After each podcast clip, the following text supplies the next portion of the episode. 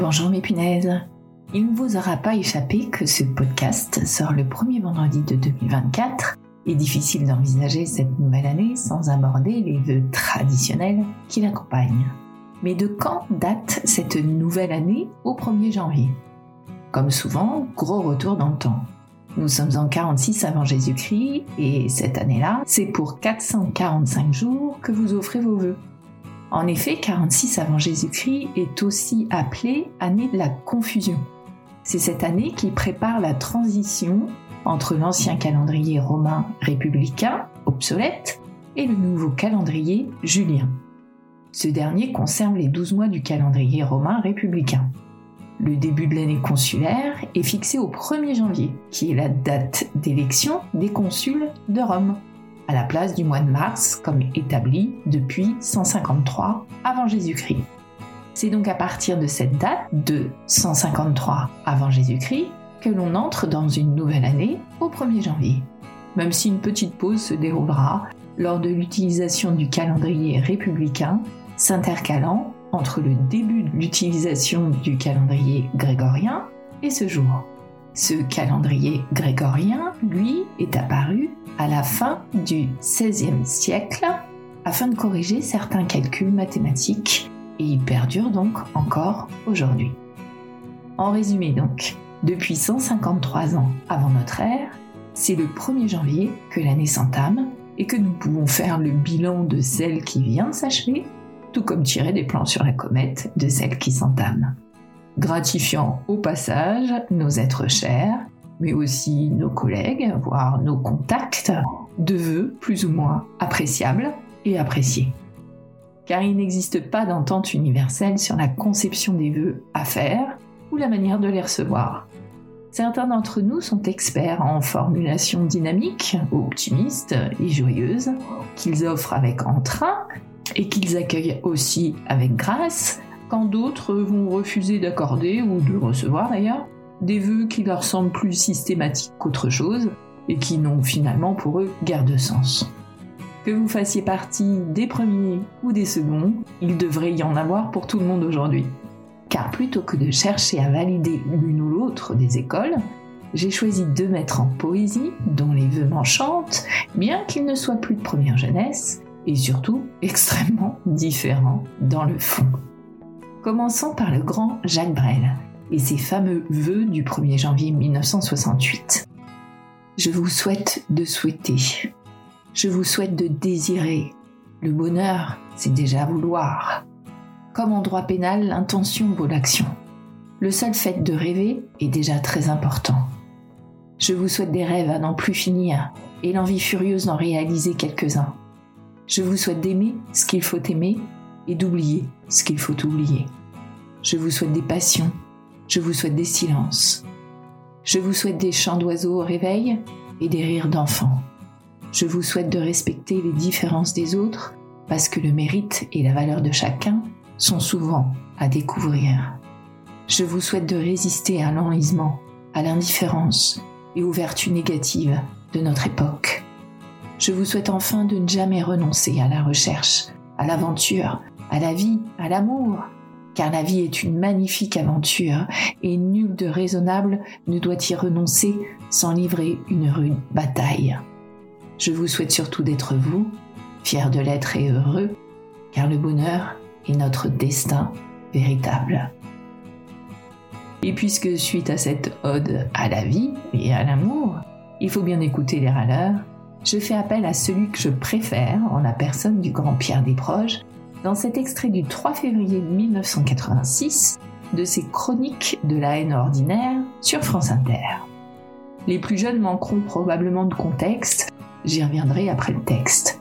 Prenez en tout cas note que cette chronique est donc du 3 février et que l'année est donc déjà bien entamée. Il était temps que janvier fit place à février. Janvier est de très loin le plus saumâtre, le plus grumeleux, le moins pétillant de l'année. Les plus sous-doués d'entre nous auront remarqué que janvier débute le premier. Je veux dire que ce n'est pas moi qui ai commencé. Et qu'est-ce que le 1er janvier? Sinon le jour honni entre tous, où des brassés d'imbéciles joviaux se jettent sur leur téléphone pour vous rappeler l'inexorable progression de votre compte à rebours avant le départ vers le Père Lachaise. Dieu merci, cet hiver, afin de m'épargner au maximum les assauts grotesques de ces enthousiasmes hypocrites, j'ai modifié légèrement le message de mon répondeur téléphonique. Au lieu de bonjour à tous, j'ai mis bonne année mon cul. C'est net, c'est sobre, et ça vole suffisamment bas pour que les grossiers trouvent ça vulgaire. Plus encore que les 45 précédents mois de janvier que j'ai eu le malheur de traverser par la faute de ma mère, celui-ci est à marquer d'une pierre noire. Je n'en retiens pour ma part que les glauques et mornes soubresauts de l'actualité dont il fut parsemé. C'est un avocat très mûr qui tombe, sa veuve qui descend de son petit cheval pour monter sur ses grands chevaux, la gauche est dans un cul-de-sac, Madame Villemain est dans l'impasse, tandis que de bitume en bitume, les graphologues de l'affaire, qui ne dessoulent plus, continuent à jouer à Pince-Mi et Grégory, sont dans un bateau. Côté bouillon de culture, Francis Huster attrape le CID avec Jean Marais. Au progrès de Lyon, le spécialiste des chiens écrasés et le responsable des chats noyés, apprenant qu'Ersan rachète le journal, se domine pour ne pas faire grève. Le 15, premier coup dur, Balavoine est mort. Le 16, deuxième coup dur, Chantal Goya est toujours vivante. L'Espagne, fallait-il qu'elle fût myope, reconnaît Israël. Le 19, on croit apercevoir Mère Teresa chez Régine, c'était Bardot, sous sa mantille en peau de phoque. Le 23, il fait 9 degrés à Massy-Palaiso. On n'avait pas vu ça un 23 janvier depuis 1936. Et je pose la question qu'est-ce que ça peut foutre? Le 26, sur TF1, le roi des enfoirés dégouline de charité chrétienne dans une entreprise de restauration cardiaque pour nouveaux pauvres. Heureusement, j'ai mon Alka-Seltzer. Le 27, l'un des trois légionnaires assassins du Paris Vintimille essaye timidement de se suicider dans sa cellule. Ses jours ne sont pas en danger, je n'en dirai pas autant de ses nuits. Le 29, feu d'artifice tragique à Cap Kennedy. Bilan 380 tonnes d'hydrogène et d'oxygène liquide bêtement gâchés. Et le soir du 31, comme tous les soirs, Joël Kaufman embrasse ses deux garçons. Et elle entre dans sa chambre, elle est toute seule, elle ne dort pas très bien. Enfin voici février, sec comme un coup de trick et glacé comme un marron. Avec son mardi gras qui nous court sur la crêpe, c'est le mois de Saint Blaise qui rit dans son ascèse et de Sainte Véronique qui pleure dans les tuniques. C'est aussi le temps du carême où les maigres chrétiens d'Éthiopie peuvent enfin jeûner la tête haute pour la seule gloire de Dieu. Les statistiques sont irréfutables. C'est en février que les hommes s'entretuent le moins dans le monde moins de tueries guerrières, moins de rixes crapuleuses, moins d'agressions nocturnes dans les rues sombres du 18e, où l'insécurité est telle habituellement que les Arabes n'osent même plus sortir le soir, jusqu'au nombre des cambriolages qui diminue de 6% en février. Et tout ça, pourquoi? Après les enquêtes scientifiques les plus poussées, les sociologues sont parvenus à cette incroyable conclusion. Si les hommes font moins de conneries en février, c'est parce qu'ils n'ont que 28 jours. Quant au mois de mars, je le dis sans aucune arrière-pensée politique, ça m'étonnerait qu'ils passent l'hiver. Des proches citent dans le désordre l'affaire du petit Grégory, Coluche et les Restos du Cœur, la mort donc de Daniel Balavoine au cours d'un vol en hélicoptère lors du Paris-Dakar, le fait que Jean-Paul Kaufmann, journaliste français, soit retenu en otage par le Hezbollah, etc.